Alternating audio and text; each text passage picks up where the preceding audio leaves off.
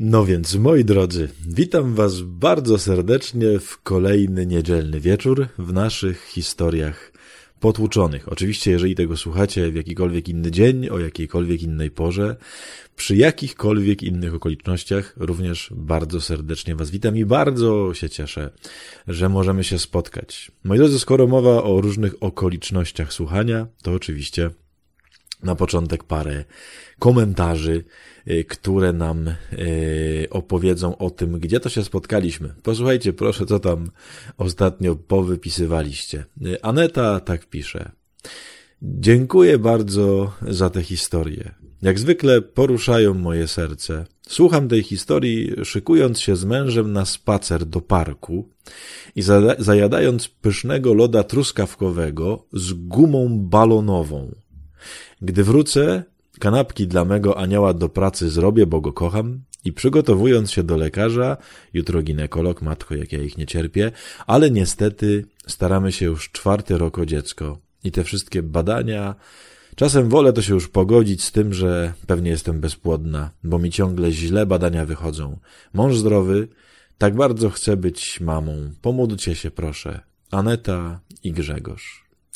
Po pierwsze, nie wiem, co to są lody truskawkowe z, z gumą balonową. W sensie przypuszczam, że chodzi chyba o jakiś smak gumy, gumy balonowej, ale matko, takie lody? Ja w ogóle nie jestem wielkim fanem lodów. Znaczy czasem tam zjem, ale bez przesady. Yy, natomiast yy, Anetko i Grzegorzu, tak, zapewniam bardzo yy, o modlitwie za was. Nie trać nadziei. Pan Bóg ma w tym jakiś plan, jaki wie to on, a tobie kiedyś opowie. Ale nie traćcie nadziei. Tomasz, Tomasz pisze tak. Dobre to było, to pod ostatnim y, podcastem. Tak dobre jak kapusta kiszona mojej mamy, której ostatnie kęsy właśnie wydłubałem ze słoika. Dla mnie to największe delicje. Ale skoro ojciec jest fanem bigosu, to pewnie dobrą kapuchę też potrafi docenić. To prawda, lubię kapuchę, no ale bez przesady, wolę tam w bigosie. Dziękuję Ci, Ewo, za tę historię. To jest historia z zeszłego tygodnia. Bardzo mnie ujęłaś swoją wrażliwością na cierpienie innych i tym, że nie zwlekając poleciałaś oddać sprawę tacie. Komentarz pisze już po odsłuchu i po opróżnieniu słoika kapusty, za to z dwutygodniowym synkiem Adamem na rękach. Wtulony w niego, bo on jeszcze nie umie, bujamy się na bujaku, na którym huśtał mnie kiedyś mój tata. Słuchamy kołysanki, którą deszcz wygrywa na naszym dachu. Cudowny koniec niedzieli. Tomaszu, bardzo Ci gratuluję. Dwutygodniowy, czyli teraz prawdopodobnie już trzytygodniowy synek o tak zacnym imieniu jak Adam. Super, super, że z nim jesteś, super, że go, że go tulisz bujając. E, bądź zawsze przy nim. To największe, co możesz zrobić e, dla swojego dziecka. Bądź, bądź dla niego. E, Basia z kolei pisze tak. Słucham w kuchni, w planach ciasto, ale dylematy duże. Karpatka czy chlebek bananowy? Podniebienie podpowiada karpatka, rozsądek chlebek bananowy, no bo są trzy mocno dojrzałe banany. I myślę, a co by wybrał ojciec Adaś? Y, droga Basiu, y, pytanie jest, znaczy odpowiedź jest bardzo oczywista. Adaś by powiedział, robimy i karpatkę, i chlebek bananowy. To nie ma się co zastanawiać. Natomiast, jeżeli rzeczywiście musiałbym wybrać, no to nie ma się co oszukiwać że poszedłbym w Karpatkę. Karpatka mi się, kochani, bardzo dobrze kojarzy. Moja kuzynka Ewa y, robi najlepszą Karpatkę na świecie i zawsze jak były jakieś uroczystości rodzinne i tego typu rzeczy, to Ewa, kiedy zawsze przyjeżdżała z ciastem, zawsze przywoziła Karpatkę, a naprawdę jest arcymistrzynią y, Karpatki. Boże, jak ja w ogóle dawno już nie jadłem Karpatki. Chyba, nie wiem, no parę lat już. Tylko błagam, nie przesyłajcie mi teraz po 110 tysięcy Karpatek, bo to za, zawsze tego się boję, czymś takim mówię w internetach. Ale Karpatka, dobra sprawa, Basiu. Mam nadzieję, że ci dobrze, dobrze wyszła, o ile akurat ją robiłaś yy, i podjęłaś taką decyzję. Yy, Diana z kolei, krótki komentarz, ale od razu mi otworzył w głowie pewną szufladę. Diana pisze tak. Słucham w autobusie jadąc przez Londyn. Pozdrawiam serdecznie. Yy, może niektórzy z Was to pamiętacie, bo już o tym mówiłem kilka razy. Mnie się takie jechanie autobusem przez miasto zawsze będzie kojarzyć yy, z klasą maturalną, kiedy miałem dziewczynę Ninę i kiedy przez cały Myszków, no to nie takie wielkie miasto, ale jednak jakieś, myślę, dwadzieścia parę minut, jechało się autobusem, chyba siódemką, o ile dobrze pamiętam, na tak zwaną pochulankę, czyli dzielnicę Myszkowa. I wtedy czytałem rok 1984 Orwella. I mam po prostu, jak tylko autobus i książka, natychmiast jestem w tamtym momencie, kiedy jeździłem do niej i od niej, yy, czytając tę książkę. Yy, to było cudowne doświadczenie. Na zawsze będę miał je w głowie. Więc mam nadzieję, że te historie również zrobią ci yy, tę podróż przez Londyn dobrą. Ela, ostatni komentarz pisze tak. Dzisiaj świętuję pierwszą rocznicę ślubu. Wyjechałam z domu, zjadłam pół tortu, poszłam w góry na wycieczkę. W ogrodzie nacięłam gałęzi forsycji i mirabelki. Pięknie teraz kwitną. Część zaniosę do domu, a część przyniosłam na grób męża. Od 325 dni jestem wdową. Boże, jak ja Ci dziękuję, że rok temu nie przekładaliśmy ślubu mimo obostrzeń. Boże, jak ja Ci dziękuję za sakrament małżeństwa i sakrament spowiedzi, który przyjęliśmy dzień wcześniej. Boże, jak ja Ci dziękuję, że dałeś mi na te czterdzieści dni męża. Jeśli jeszcze go nie ma z Tobą, to proszę, przyjmij go jak najszybciej, niech się cieszy i raduje życiem wiecznym w niebie. Amen. Potłucz potłuczone koźlęcie. Hm. Elu, aż y, trudno cokolwiek powiedzieć. Piękna jesteś w tym, że dziękujesz Panu Bogu mimo takiej straty. Yy, Pan Bóg jest bardzo blisko Tobą, Elu. I Pan Bóg yy, wie, dlaczego się dzieje w Twoim życiu tak, jak się dzieje. Bardzo Ci, Elu, dziękuję za ten komentarz. Nie ukrywam, chętnie bym więcej tej historii yy, usłyszał. Elu, błogosławię Cię i bardzo, bardzo Cię ściskam i bardzo się modlę za Ciebie. Niesamowity, nie? Ten ostatni komentarz. Kochani, czołówka teraz, a potem będzie historia.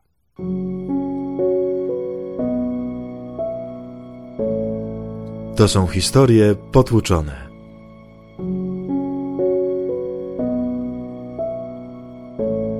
A to jest odcinek o Hani, co dostawcą mięsa została.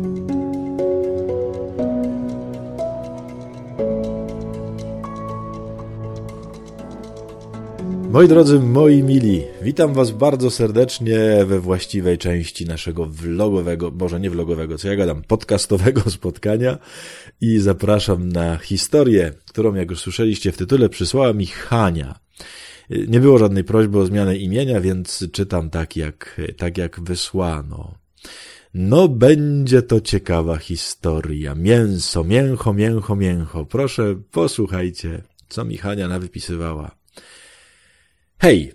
Tak się zaczyna e, jej wiadomość. Zauważyłam, że potłuczone historie zwykle obracają się wokół tematu ona i on. No trudno się dziwić. To od zawsze jest ulubiony temat ludzkości. W końcu zaczęło się od tego, jak to ten Adam z tą Ewą i tak dalej. Ostatnio ojciec Adam poprosił o mięso. To jest dosyć e, stara wiadomość. Wyciągnąłem jedną z historii już bardzo dawno wysłanych, e, więc rzeczywiście tak mówiłem. Historie, że nie takie fru-fru i happy end, tylko żeby coś o twardym życiu. Choć nie jestem pewna, czy moja historia będzie o kulce mięsa, czy raczej o takiej kulce, co to ją żuki toczą przez całe życie, no to spróbujmy. Podobno ludzie zwykle łatwiej układają sobie relacje z Jezusem niż z Bogiem Ojcem. Jezus jest taki nasz, swojski, no a Bóg taki daleki i czasem milczący. Ja mam no odwrót. W dzieciństwie mama prowadziła mnie do kościoła, gdzie siedziałam i zupełnie nic nie czaiłam z tego, co się dzieje, ani nie pamiętałam, co było mówione. Jednak miałam głębokie przekonanie, że Bóg jest. Nie wiarę, ale wiedzę. Naprawdę. Gdyby to do czegoś porównać, to do uczucia, gdy siedzisz na krześle, a ktoś siedzi za tobą. Nie widzisz go, ale wiesz na pewno, że tam siedzi. Nie, nie, to nie jest to, o czym myślicie. Nie mam obsesji, że ktoś za mną, za mną łazi. Tutaj mała przerwa. Haniu, to bardzo ciekawe, co piszesz. Właśnie, że masz niewiarę, ale wiedzę i masz to nieustanne doświadczenie, że ktoś za tobą jest. Ja sobie to na swój własny użytek nazywam, już kiedyś o tym też, też pewnie chyba opowiadałem, tak zwanym doświadczeniem betonowej płyty. W sensie to masz pewnie trochę lepiej, bo jak mówisz, masz osobę za sobą. Ja odczuwam Pana Boga jako betonową płytę. Wiem, jak to głupio brzmi, nie potrafię tego inaczej wyjaśnić, ale chodzi o to, że moja wiara sprawia, że mam wrażenie, że jestem po prostu usadowiony, w sensie umocowany, wręcz tak jakbym miał wmurowane po prostu nogi w betonową płytę. Czyli nic nie jest w stanie tego naruszyć. To nie jest coś, co widzę, coś, co słyszę, coś, co nie wiem, czuję. Nie, to jest taka świadomość, że stoję na czymś maksymalnie stabilnym, czego nic nie jest w stanie wywrócić. I to też nie jest u mnie wiara. Ja to wiem. Dlatego rozumiem doskonale, co piszesz, Haniu, jakby o co chodzi. Hania pisze dalej tak, tłumacząc to jeszcze. Modląc się zawsze zwracałam się do Niego, do, do taty. Nie przez Jezusa, ani Maryję, ani przez świętych, ale od razu, prosto do Niego. Pierwszy raz, który pamiętam, gdy wyraźnie poczułam, że mi odpowiedział, wydarzył się, gdy nabroiłam w wieku może, nie wiem, siedmiu lat chyba. Moja starsza o piętnaście lat siostra gdzieś wyszła, a ja zakradłam się do niej i grzebałam w jej rzeczach. Znalazłam kosmetyki i zaczęłam się bawić, że za oknem stoi mój wspólnik, a ja mu pokazuję przez to okno kosmetyki, żeby on zatwierdził, co kradniemy, a co nie. Co za pomysł w ogóle. Wystawiłam przez okno paletkę z cieniami do powiek i dwa cienie wypadły i poleciały z pierwszego piętra w trawnik. Ja oczywiście w strach. Siostra wróci i wszystko się wyda. Poleciałam szukać. No ale szukaj sobie w trawie takich małych przedmiocików. Widziałam, że sprawa beznadziejna. No nie znajdę. No to łup na kolana i modlę się. Boże, pomóż. Takie uczucie, jakby jego twarz naprzeciw mojej twarzy i potwierdzenie. Dobra, pomogę ci. Schyliłam się znowu, no i jest. Jeden i drugi. Utrwaliło mi się więc, że on jest i słucha. Nie ma tak genialny pomysł na to, że będę złodziejem i potem, kiedy się okaże, że mogą mnie złapać, to będę prosić Pana Boga, żeby mnie nie złapali, Pan Bóg mi pomoże. No jak się okazuje, pomógł. Jedziemy dalej. Wraz z tym miałam silne poczucie, że nie wolno robić tego, co jest złe. Modlić się rano i wieczorem trzeba i koniec, koniec. Palić papierosów nie wolno i koniec, i tak dalej. Tutaj wielką rolę odegrało surowe oko mamy, która nie pobłażała występkom. Przy tym miałam trudność w akceptowaniu innych. Koledzy i koleżanki, wiadomo, różne pomysły i temperamenty, a ja nie mogłam znieść, gdy robili coś, czego przecież nie wolno. Nie wiem, czy to było główną przyczyną, czy też tak po prostu jestem skonstruowana, ale tworzenie relacji z innymi wychodziło mi jakoś tak nijak. Zawsze byłam poza grupą. Żadnej wrogości, nikt mi też nie dokuczał, ale relacje były takie formalne, a nie jakieś przyjacielskie, a nawet koleżeńskie. W efekcie byłam sama. No i tak byłam sobie i byłam i byłam, aż raz w kościele zauważyłam chłopaka. Zauważyłam, bo klękając przybrał wybitnie śmieszną pozę i wyglądał naprawdę komicznie. Tego samego dnia wieczorem zagadał do mnie na dyskotece. To były czasy, gdy miasto dwa razy w tygodniu dyskoteki organizowało dla dzieciaków. No dobra, dla młodzieży. Nie, że disco polo grali, ale po prostu puszczali muzykę i wszyscy walili, bo impreza jest, no i w ogóle. No więc zorientowałam się, że to ten z kościoła. Jednak nie umówiliśmy się wtedy. Po jakimś czasie spotkałam go na przystanku. Wtedy zaczęliśmy rozmawiać, pojechał tym samym autobusem co ja, no i zaczęliśmy się spotykać. Okazało się, że tamtego dnia był w kościele, bo poszedł do spowiedzi w trudnym życiowym momencie. Dziewczyna z nim zerwała. Ksiądz poradził mu o modlitwę, o dobrą dziewczynę. No i na tej mszy go zobaczyłam. No przecież to znak Boży, przeznaczenie, karma, czy jak tam mówią, prawda? No na pewno. Po kilku latach znajomości pobraliśmy się. No jak tu się nie pobrać, skoro tak wyraźny znak od Boga był? No jak się nie pobrać? To oczywiście musi być chwila przerwy. Moi drodzy, po pierwsze, zobaczcie, jakie to ładne spotkanie. Rano w kościele, wieczorem w dyskotece. Proszę bardzo. Jak to mówią, do tańca i do różańca, nie? Yy, mało tego, był spowiedzi, no więc w ogóle przecież pobożny chłopak. Ksiądz mu kazał modlić się o dobrą dziewczynę i spotykać dziewczynę, no to przecież znak. Kochani. Yy, bardzo was proszę, już wam o tym mówiłem miliony razy. Nigdy w ten sposób, nigdy w ten sposób nie czytajcie znaków Bożych. Pan Bóg w ten sposób ludzi nigdy nie, nie wiem, nakłania, ani nawet nie zachęca do tego, żeby ze sobą byli. To, że się spotkaliście, to super.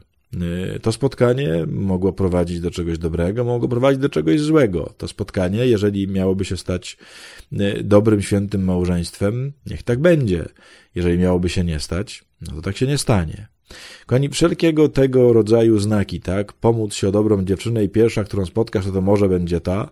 My bardzo chcemy, żeby tak było, bo wtedy mamy taką, jakąś taką pewność, nie? Czujemy się bezpiecznie. Natomiast, kochani, proszę was, nigdy w ten sposób nie czytajcie znaków bożych. Nigdy w życiu nie czytajcie tak rzeczywistości, że tak Pan Bóg mówi. Jedziemy dalej z historią. Sęk w tym, że hmm, no my to tak średnio do siebie pasowaliśmy. No jak to przecież był znak? Kompletnie różne się to poglądy, temperament, poczucie humoru, zasady, wyznawane wartości, wszystko, wszystko inne, właściwie wszystko nas różniło. Ja taka świętoszkowata świętoszka, co Panem Bogiem dycha, a on dokładnie na odwrót. Wiara i Bóg to dla niego była raczej kwestia kultury i tradycji. Zabawne, że jego mama, gdy dowiedziała się o naszej znajomości, kazała mu odrobić zaległości, czyli pójść do bierzmowania i zaliczyć nauki przedmałżeńskie. Mówiąc o naukach, mam na myśli skupienie dla narzeczonych, na które kazała mu iść, żeby zdobyć niezbędny papierek. Był na tym skupieniu narzeczonych sam, beze mnie. Nie miałam pojęcia, że mama go tam posłała, ani wtedy nawet, y, kiedy rozmawialiśmy o ślubie. No ale mama, prorokini, kazała, to poszedł. Ciekawe, że wcześniej przez kilka lat spotykał się z tamtą dziewczyną, a jego mama nie miała takich pomysłów. Cóż, cóż, jak już napisałam, no prorokini. Dobra, dość żartów, przejdźmy do mięsa. Nasza znajomość nie była w czystości. Ja przystając na takie relacje miałam jednak w głowie, że to jest złe. On z kolei traktował te sprawy jako podstawę i fundament relacji między kobietą i mężczyzną. Okay. No, w końcu coś, po co się ma babę, nie? Coraz bardziej oczywiste stawały się te różnice między nami, o których pisałam. Zaczęłam nawet wzdragać się na myśl o zbliżeniu z nim. No ale mimo wszystko zdecydowałam się na małżeństwo, gdy zaproponował. Możecie się śmiać, możecie powiedzieć, że fujara ze mnie, ale ja miałam głębokie przekonanie, że jeśli nie będę z nim, to będę zupełnie sama. Hm. Tu już nawet nie chcę, kochani, po raz kolejny powtarzać tego, co wam już mówiłem miliardy razy w różnych opowieściach, w różnych vlogach, tak? To ten argument, że no lepiej tak niż sama, lepiej tak niż sam, to jest jeden z najgorszych argumentów świata, kochani. Nigdy tym argumentem się nie posługujmy. No i to, żeby nie być samej, w zasadzie jedynym powodem było, że zdecydowałam się na małżeństwo. Co wtedy Bóg? Szczerze mówiąc, nie wiem, bo wtedy z nim nie gadałam. I nie gadałam z nim jeszcze długo, długo później. Gdy chcieliśmy mieć dziecko, a nie zachodziłam w ciążę, leczenie, diagnozy, leki, operacje, pragnienie stawało się obsesją, a leczenie stawało się torturą. Ale z Panem Bogiem, o którym ciągle miałam przekonanie, że jest, nie rozmawiałam o tym. Powiedziałam, nie, to nie, nie będę cię prosić. To był jeden z dwóch najgorszych okresów w moim życiu. Bezskuteczne próby poczęcia dziecka, płacz, płacz i płacz. W końcu powiedzieli nam, że mamy próbować in vitro, bo więcej dróg leczenia nie ma. Wtedy jeszcze się nie mówiło o etyce, to było takie nowe, metoda leczenia jak każda inna. Nikt się nie zastanawiał, czy to jest dobre, czy złe. Ale zdecydowałam, że nie chcę tego. Leczenie, które dotychczas przechodziłam, przyjmowanie hormonów, planowanie seksu co do godziny, ustawiczny ból, rozstrój emocjonalny w połączeniu z comiesięczną porażką, no bo ciąży brak, spowodowały, że nie miałam sił na dalsze przygody. Powiedziano nam, że in vitro to jedyna metoda, ale nie powinniśmy się spodziewać dobrych efektów, bo skuteczność to zaledwie 20%. No więc zaproponowano nam zwiększoną dawkę hormonów, plus zwiększoną dawkę stresu, plus podkręcenie efektów ubocznych, ból, nerwowość i tak. Z jednoczesnym zastrzeżeniem, że efektów prawdopodobnie i tak nie będzie. No to powiedziałam, że nie. Tutaj znowu rolę odegrała teściowa. Miała znajomych, którzy adoptowali dziecko. Poprosiła ich o namiary na ośrodek adopcyjny i przekonała swojego syna, że adoptowanie dziecka jest fajne. Jestem przekonana, że gdyby ta myśl wyszła ode mnie, mój mąż by się nie zgodził. Nie dyskutujcie ze mną, ale ja go po prostu znam. Ale skoro jego mama na to wpadła, to uznał, że to dobry pomysł. No ciekawe. No i w efekcie zostaliśmy rodzicami córeczki. Jednak mimo tego, że córeczkę pokochaliśmy oboje jak szaleni, wiadomo jak to mają zwyczaju rodzice, to życie wcale nie stało się sielanką. Więź między nami zdechła. Całkowicie. Seks zdechł. I wszystkie inne relacje zdechły. Różnice w światopoglądzie, zwyczajach, przekonaniach, o których wcześniej pisałam, stały się stokroć bardziej nabrzmiałe. Znikł problem, z którym razem walczyliśmy i znikło poczucie więzi. Ja siedziałam sama w domu, a on zajmował się swoim życiem. Z nudów zajęłam się internetem. Fora, zwłaszcza jedno forum dla osób z poczuciem samotności. Wczytałam się, zaczęłam pisać, nawiązałam relację z mężczyzną, który niezwykle mądrze się wypowiadał. Ten sam duch, co we mnie. Najpierw rozmowy online, potem się spotkaliśmy. Jak ja się zakochałam, jak never before. Serio. Jakbym spotkała swoje drugie ja. Jego konstrukcja osobowości, poczucie humoru, stosunek do świata, no w ogóle wow. Z jednym wyjątkiem, on był całkowicie niewierzący. Jeśli mówił o Bogu, to z ironią, że świat jest stworzony jako zły, że skoro Bóg kocha swoje dzieci, to jakim sposobem narazi je na zagładę z końcem świata i tak dalej, i tak dalej. Ja, wierząca i przekonana, że Bóg stoi tuż obok mnie, to miałam nikłą wiedzę na temat Biblii. Ta znajomość pchnęła mnie do szukania odpowiedzi na pytania, które ten ateista zaczął mi zadawać. Kupiłam Biblię Jerozolimską, zaczęłam słuchać dużo, głównie ojca Szóstaka. Zdumiałam się, że Adam i Ewa mieli więcej niż dwóch synów. Zaskoczyło mnie, że Mojżesz szybko doprowadził lud do ziemi obiecanej, ale lud bał się tam wleść, no i stąd te czterdzieści lat tułaczki. I wielu, wielu innych rzeczy zaczęłam się dowiadywać. To było niezwykle fajne uczucie, gdy on mi zarzucał, że Kościół kłamie w tej czy innej sprawie, a ja znajdowałam odpowiedzi potwierdzające, że mój Kościół mówi prawdę. Różnice wyznaniowe nie wpływały w żaden sposób na siłę uczuć, jakie do niego żywiłam. Jednak w głowie miałam jedno, że ta znajomość jest zła. Nie tak powinno być. To grzech. Moje relacje małżeńskie umarły całkowicie. Obserwując wpisy na forum dla samotnych, zauważyłam prawidłowość. Wszyscy mężowie mieli żony, które się nimi nie interesowały, nie rozumiały ich, były złymi kobietami. Wszystkie żony miały beznadziejnych mężów, samolubów, leniów, brudasów i buraków. Za to osoby spotkane na forum były spełnieniem marzeń. Rozumiały, współczuły, rozumiały i przede wszystkim rozumiały. Zorientowałam się, że u mnie przecież zachodzi dokładnie taka sama prawidłowość. Mój mąż był fuj i be, a ten poznany mężczyzna był ach i och. Po czasie stało się oczywiste, że tak dalej nie da się ciągnąć albo moje stare życie, albo tamten człowiek, do którego wszystko mnie ciągnęło jak, no jak cholera. No a moje dziecko, a jego więź z ojcem, a ten grzech? Ostatecznie zdecydowałam, że muszę wyłupić sobie oko i odciąć rękę, jak mówi Biblia. To znaczy zdecydowałam się zerwać związek z człowiekiem poznanym przez forum.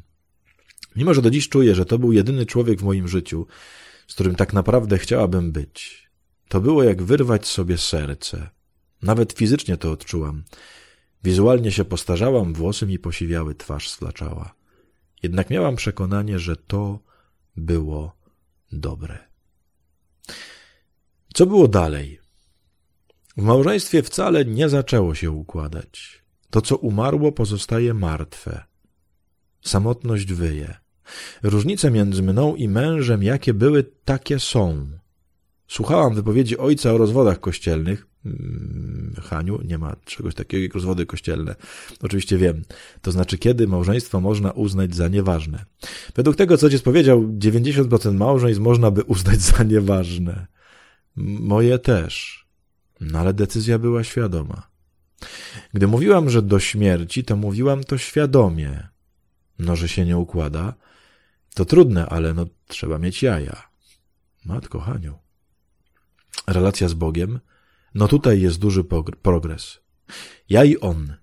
Znam go o wiele lepiej, tak mi się wydaje, bo zaczęłam się nim interesować, czytać, szukać, odkrywać. Są małe cuda, które robi.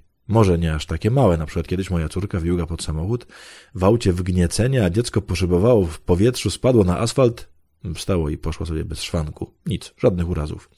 Jednak dokucza mi, że on tak milczy. Poczucie samotności jest takie przytłaczające. Nie mogę liczyć na niczyją pomoc w różnych sytuacjach. Mąż żyje swoim życiem, a Bóg stoi z boku i patrzy. Czasem wydaje mi się, że słowa wystarczy ci mojej łaski są do mnie. Bo rzeczywiście jakoś tak się to wszystko układa. Daję radę. Za wyjątkiem relacji z innymi ludźmi jestem tylko ja i on. On, który patrzy i milczy. Tyle mięsa. Pozdrawiam. Hania. Hm.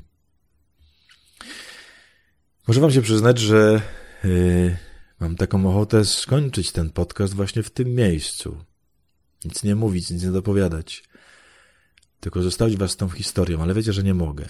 Sensie nie umiem. Ani po pierwsze dziękuję. Dziękuję za dostarczenie mięsa. Tak, to jest historia z mięsem. Wiem, że pewnie część z Was się spodziewała, że coś tu na końcu się rozwiąże, nie? Że albo coś się naprawi, albo coś się wyjaśni. No nie bardzo, nie? Dużo pytań, albo jakbym może nawet prawie same pytania. Co powinna zrobić Hania? Czy jej małżeństwo jest ważne, czy jest nieważne?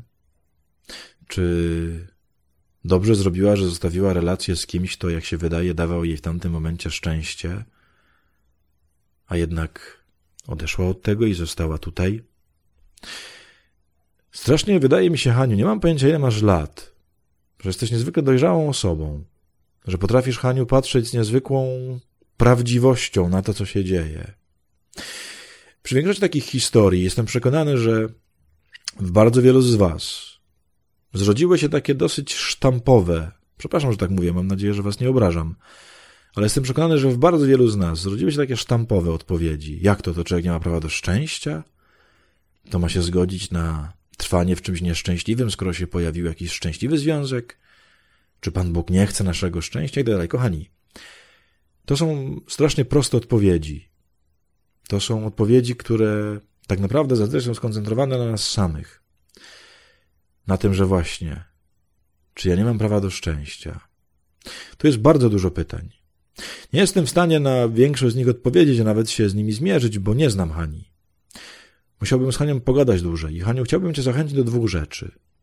Bo niezwykle mi imponuje, Haniu, twoja dojrzałość, twoja prawda, twoja nieucieczkowość, Haniu, że nie uciekasz od trudnych sytuacji w twoim życiu, nie usprawiedliwiasz się łatwo. Szukasz rozwiązań, chociaż ich nie znasz na razie. Chciałbym Cię, Haniu, bardzo zachęcić do dwóch rzeczy. Bardzo by Ci się, Haniu, przydał mądry kierownik duchowy. Tylko nie kierownik duchowy oczywiście od grzechów, od tego, żeby tam gadać tylko i wyłącznie o tym, nie wiem, co jest jakoś tam słabe czy grzeszne w życiu, no i tam się nawracać. Nie, nie, nie, nie tylko w takim kluczu.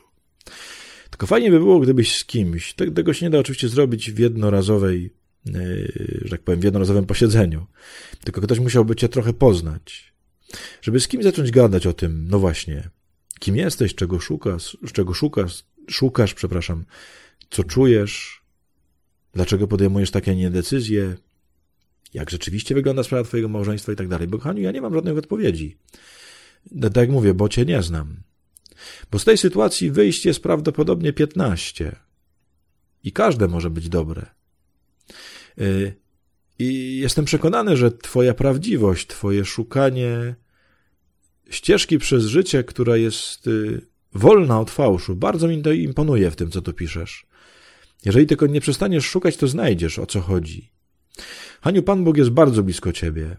To, co piszesz, że on milczy i patrzy, to to nieprawda. Kiedyś, Haniu, zobaczysz, jak bardzo on jest blisko, jak bardzo on działa. Oczywiście wiem, że tak jak mówisz, masz to doświadczenie jego i to, to też jest bardzo piękne, że wiesz, że Pan Bóg jest nieustannie obok ciebie. Ale Haniu, on nie milczy, on nie tylko patrzy. On działa, nie widzimy tego jeszcze. Ty tego nie widzisz, twoje życie tego nie widzi. Ale on działa. Haniu, bardzo mi imponuje to, że nie dajesz sobie łatwych odpowiedzi. To, że potrafisz zobaczyć właśnie te różne mechanizmy prawidłowości, yy, chociażby właśnie w związku z tym drugim, drugim związkiem, który nagle się pojawił, tak, z tym zakochaniem. Bardzo to jest piękne, dojrzałe. Nie ustawaj w tym. Haniu, wyjdziesz z tego wszystkiego jako ktoś niezwykły. Pan Bóg zrobi niezwykłe rzeczy w tobie. I tak jak mówię, na końcu tego, tej opowieści chciałem zostać w ciszy, bo tak naprawdę zostaję w ciszy, bo zobaczę, że nie chcę dać żadnych odpowiedzi. Kochani, był kiedyś taki vlog. Nie, to nie był vlog, to było chyba CNN, tak mi się wydaje. O tym, że są pytania, które nie mają odpowiedzi i, i właśnie o to chodzi, żeby nie próbować na nie znaleźć za, za szybkich odpowiedzi. One oczywiście w konsekwencji gdzieś u końcu, końcu drogi mają swoją odpowiedź. I Pan Bóg ci odpowiedź, Haniu, też da. Potrzebujesz właśnie kogoś, z kim można by o tym zacząć gadać, tylko kogoś mądrego, nie kogoś, kto właśnie da ci szybkie odpowiedzi, tylko kogoś mądrego. Nie wiem skąd jesteś, nie wiem gdzie jesteś, nie wiem jakich masz ludzi, księży wokół siebie, ale może warto się rozejrzeć z jakimś takim. I oczywiście to jest ta druga rzecz, najważniejsza, potrzebujesz Boga, tylko mam wrażenie, że Jego masz. Tylko trzeba by się rzucić jeszcze bardziej w Niego. Imponująca jest, Haniu, Twoja dojrzałość. Imponująca jest Twoja prawda. Imponujące jest to, że mimo, że jesteś tak wielkim dostawcą mięcha, a jesteś, to, to jesteś w tym prawdziwa. Jesteś w tym nieustannie szukająca tego, o co tak naprawdę chodzi. Nie zadowalasz się zbyt małymi, pocieszającymi, cukierkowatymi odpowiedziami. Niezwykłe. Haniu, dziękuję za tą historię. Mogłoby się wydawać na razie bez happy endu, chociaż ja się z tym nie zgadzam. Dlatego, że ta twoja świadomość Pana Boga przy tobie i to twoje trwanie przy prawdzie i nie pójście w łatwe rzeczy, to jest największy happy end, jaki może być. To jest jedna z najlepszych cech tego, że jesteśmy dojrzali i że nie damy się złemu oszukać. Bardzo to jest piękne, Haniu, co piszesz. Koniec zostawiam was właśnie z czymś takim. Nie chcę wam dać tu żadnych łatwych odpowiedzi. Nie chcę powiedzieć, co ma Hania zrobić, chociaż mam oczywiście parę pomysłów. Ale nie. To się musi dokonać pewnej drodze razem z Hanią, którą powinna z kimś podjąć. A wy pomyślcie. Pomyślcie. Proszę was, nie dawajcie łatwych odpowiedzi. Nie piszcie łatwych, łatwych rzeczy, takich prostych, które się wydają od razu oczywiste. Ale nie, powinna trwać, nie, powinna odejść, nie, powinna szukać własnego szczęścia, nie, dlaczego neguje siebie. To są wszystko łatwe odpowiedzi. Niewiadoma tajemnica. Hm, co zrobić? To jest dojrzałe życie. Trudne, ale tylko takie jest piękne. Haniu, dziękuję Ci. To była jedna dla mnie z najważniejszych historii, jaką przeczytałem e, w tym naszym podcaście. Moi drodzy, bądźcie dobrzy dla siebie, bądźcie dobrzy dla innych. Kochajcie siebie, kochajcie innych, a nade wszystko, i w tej historii bardzo o tym było, nade wszystko kochajcie Boga. Do usłyszenia za tydzień w kolejnej historii potłuczonej. Z Bogiem ściskam Was, błogosławię.